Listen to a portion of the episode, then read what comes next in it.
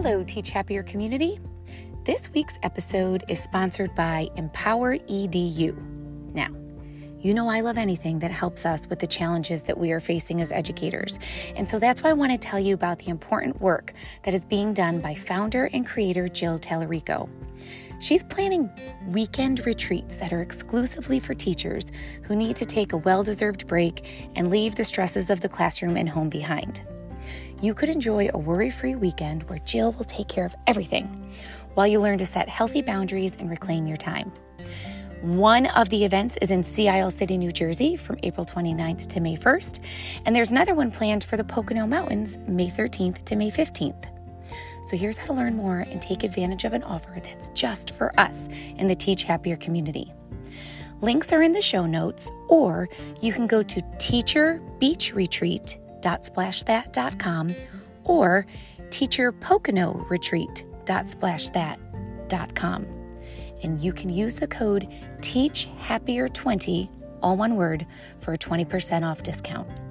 All right, let's get into the healthiest headspace and heart space for our upcoming week working in schools with this week's episode. Last week, we learned a lesson from my 13 year old daughter horseback riding and evaluated where our eyes are looking because ultimately, wherever our eyes are looking is where our legacy lies. In this space, we've learned that the smallest shifts in thoughts, language, and actions bring the greatest gifts. So, this week, we're going to examine some small shifts in language as we consider something shared by a 28 year old Instagram influencer, my 68 year old dad, and a wise friend who has been teaching for over 30 years. Let's start with one of my favorite people to follow on Instagram, Elyse Myers. You guys, her stories are delightfully entertaining, and I smile every time she posts something. So, she was recently talking about when an old job when she worked at a hotel and a customer was just so rude to her. She held her own and she stayed calm despite this guy trying to like break hotel rules in his favor and demand things he shouldn't be demanding. And he treated Elyse with disrespect and hostility. I think he went so far to like call her names and insult her competence. Her response to this disrespectful, unrealistic, entitled customer Sir, I do not receive this, and walked away. I do not receive this.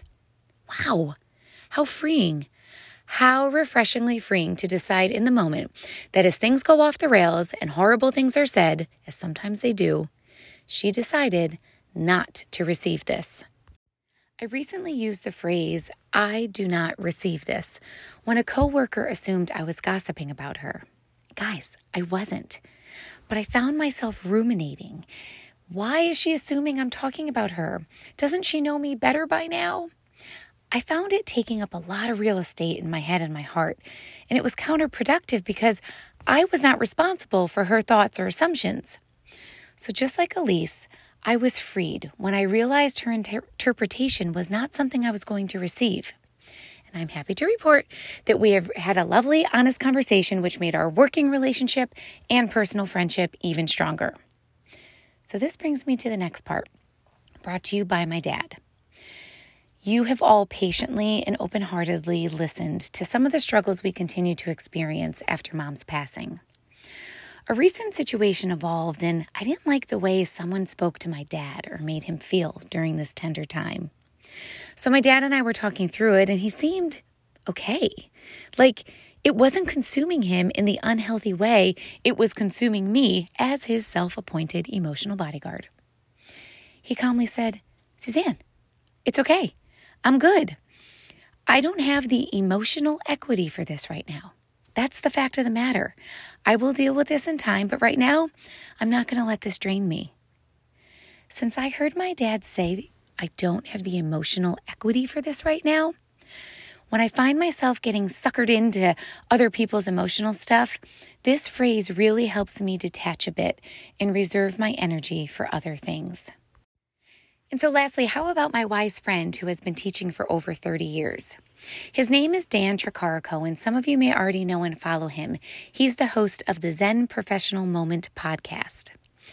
And on a recent episode, he shared the notion of catching ourselves when we find ourselves ruminating in something we should not be receiving or thinking. And we should catch ourselves and say, that is not a functional thought. Isn't that so good? That is not a functional thought. I told you he was wise. So I'm finding that I can catch myself now when I'm starting to make things up in my head, which is usually about my kids and their overall well being or happiness or long term success. And I course correct by reminding myself, Suzanne, stop. That is not a functional thought. So these small shifts in thoughts and language of, I do not receive this. I don't have the emotional equity for this. Or that is not a functional thought, can help us take some of the emotion out of a situation and help us feel a little bit more aligned and logical about it all together. Analyze your emotional equity. Budget accordingly. Small shifts bring the biggest gifts. We'll see you next week.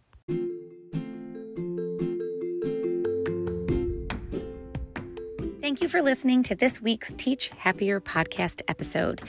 Let's connect on Twitter. You can follow me at Dailey Suzanne or on the Teach Happier Facebook page or visit me at suzannedailey.com.